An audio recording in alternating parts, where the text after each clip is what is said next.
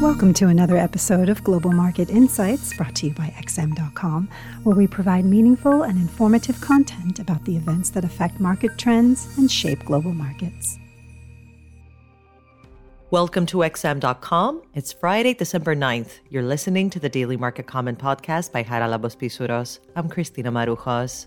The US dollar continued trading lower on Thursday and during the Asian session Friday, underperforming all the other major currencies. The incentive for more dollar selling was perhaps given by the US jobless claims data. Although the numbers of people filing new claims for benefits increased slightly, continuing claims rose to a 10 month high in late November, adding to speculation that the labor market may loosen further in the coming months, despite last week's employment report suggesting that it is still faring well. The next big tests for the US dollar may be next week's CPI numbers for November on Tuesday and the FOMC decision on Wednesday.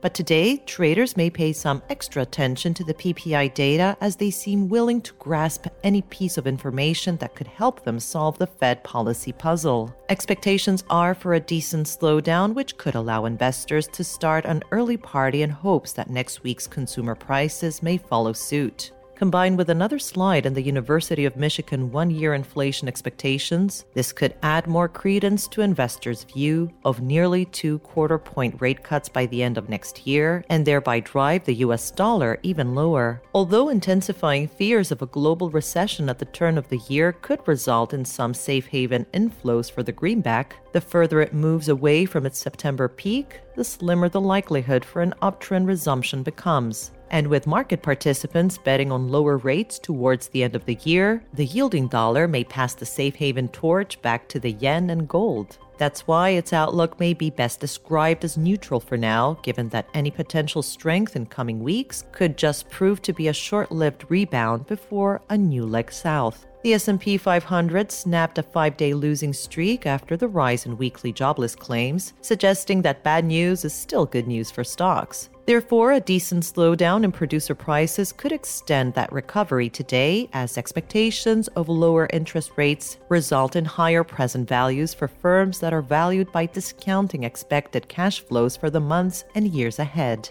That said, weak data cannot work in favor of equities forever. Further deterioration in the US outlook could break that inverse correlation as a damaged economy is far from a positive development for the stock market. Yes, more headlines pointing to a shift in China's COVID policy could also be cheered, but it may take some time before that shift translates into improving economic activity. Therefore, Wall Street investors will not have to worry only about the performance of the US economy, but for the global one as well. This adds to the narrative that any rebounds in stock indices are likely to stay limited, and with the S&P 500 staying below the downtrend line drawn from its record peak, that argument receives support from a technical analysis perspective as well.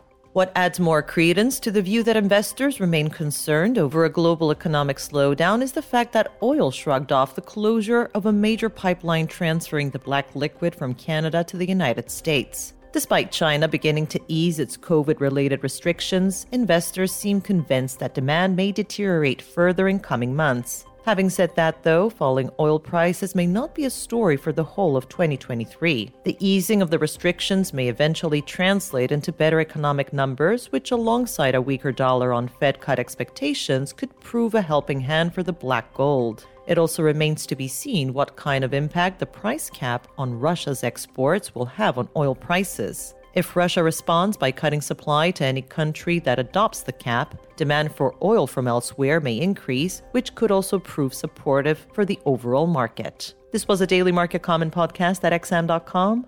Have a great weekend.